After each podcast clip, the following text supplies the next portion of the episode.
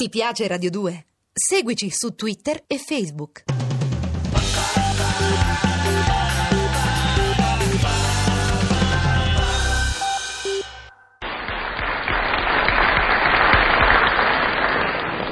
Roma Trastevere, 30 gennaio 1974. Caro Eleuterio, la casa che ascoltò mia sorellina e me cantare spensierate canzoni giovanili, oggi ascolta i nostri tristi discorsi di donne affrante.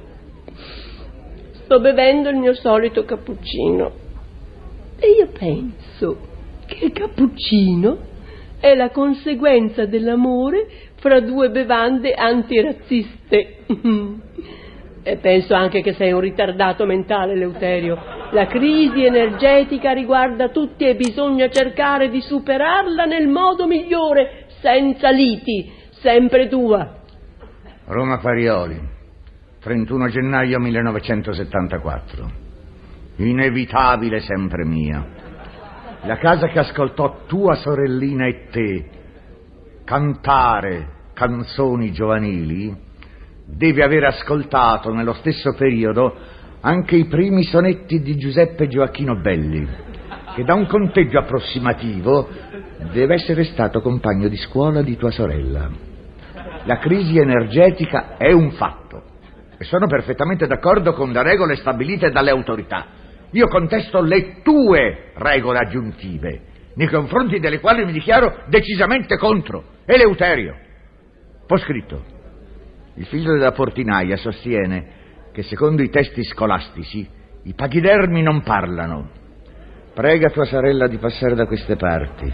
Non posso permettere che un bambino abbia idee sbagliate. Roma Trastevere, 1 febbraio 1974. Caro Eleuterio, randagio. Siccome sono randagi anche i cani, io non specifico e tu resti nel dubbio. Mia sorellina ha casualmente letto la tua lettera prima di darmela. Credo che incominci a pensare che tu non hai simpatia per lei, si è un po' arrabbiata e si è chiusa in cucina a preparare le polpette.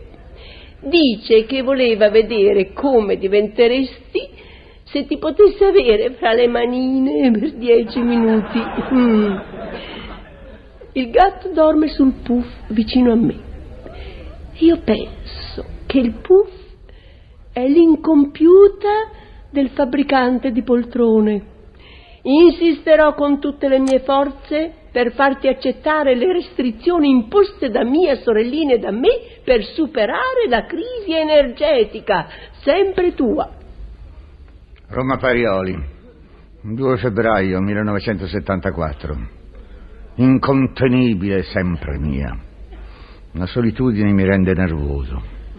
Quando sei qui e ti vedo, non posso fare a meno di pensare a come sarebbe stata bella la mia vita se non ti avessi sposato. Tu non ci sei, mi manca lo spunto per sognare cose piacevoli e vivere, guardandoti, dolci rimpianti. Torna, anche perché qui succedono cose strane. Qualcuno deve aver rotto la caffettiera. Dopo un po' che sul fuoco diventa rossa e il caffè non scende. Eleuterio. Ho scritto. La portinaia ha risolto il mistero della caffettiera.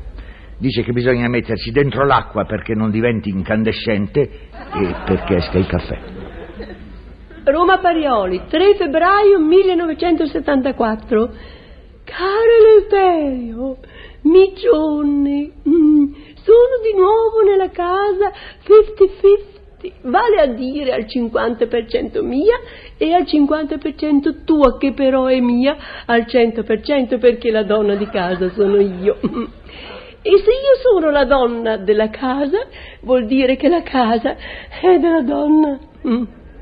Ho tolto la camicia bianca che era nel pullover grigio, che era nella giacca blu. Eleuterio, perché quando ti spogli non ti levi una cosa alla volta? Guardo con affetto la tua scrivania. Io penso che la scrivania è un tavolo che per meriti personali è stato assegnato a lavori di concetto. Penso anche alla nostra ultima lite della quale ricordo tutto, anche i particolari. Sei entrato nello studio e ti sei messo a gridare come un pazzo. Ma che cos'è quell'aggeggio sulla mia scrivania? Si può sapere che diavolo è? Eleuterio, quell'aggeggio non è un aggeggio, è la macchina da scrivere del povero papà. E perché la macchina da scrivere del povero papà non sta al museo? Dove sta la mia macchina da scrivere? È chiusa in cantina, Eleuterio, e stai calmo. La tua macchina da scrivere è elettrica. E allora? C'è la crisi energetica, Eleuterio, e così abbiamo deciso che non devi consumare corrente. Naturalmente quando dici abbiamo, vuoi dire tu e quel dirigibile in posizione verticale che chiami sorellina. Appunto, e se ti azzardi ancora a chiamarla dirigibile in posizione verticale, ti dimostro la fragilità di un fiasco di vino sbattuto sulla tua testa. E vicino alla macchina da scrivere del povero papà c'è una candela al posto del lume. Perché? Perché sì, non pretenderai di scrivere con una macchina antica accendendo un lume moderno. Senti, adesso esco.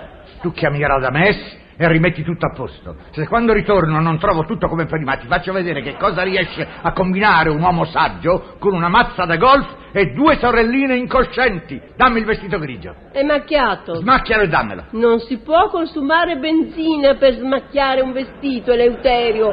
E poi anche volendo in casa non c'è benzina. Fatela prestare dal vicino. Il vicino è arabo, Eleuterio. Se gli chiedo benzina magari pretende in cambio assistenza tecnica. E da tre giorni ha il bagno ostruito. Io non me la sento. Ragione. Hai ragione, io vado dal vicino di casa con la fotografia del Mosè di Michelangelo. La strappo a pezzettini e il calpesto per dimostrargli che non sono amico degli israeliani. Mi faccio prestare mezzo litro di benzina, ti do fuoco e ti dimostro che anche la mia imminente vedovanza è legata strettamente al petrolio. Ha ragione mia sorella quando dice che sei un assassino. Mm, tua sorella non è mai precisa, sono un dupli assassino. Voglio il vestito smacchiato, le scarpe con la suola di gomma, la macchina da scrivere elettrica e il mio lume, subito! Niente affatto! Eleuterio, metti giù quella cassapanca! Certo che la metto giù, come mi capiti a tiro la no, metto giù. No, metti giù quella cassa, Eleuterio, Eleuterio, me ne vado! Non credo che ci riuscirai, vieni qui! Aiuto, Eleuterio,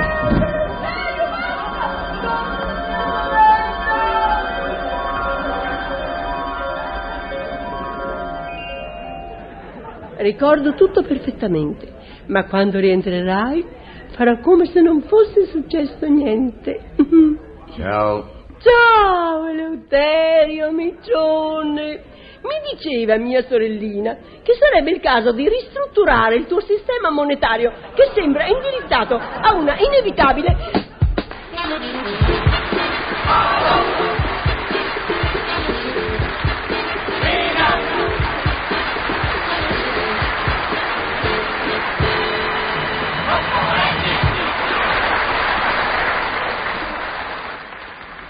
Ti piace Radio 2? Seguici su Twitter e Facebook.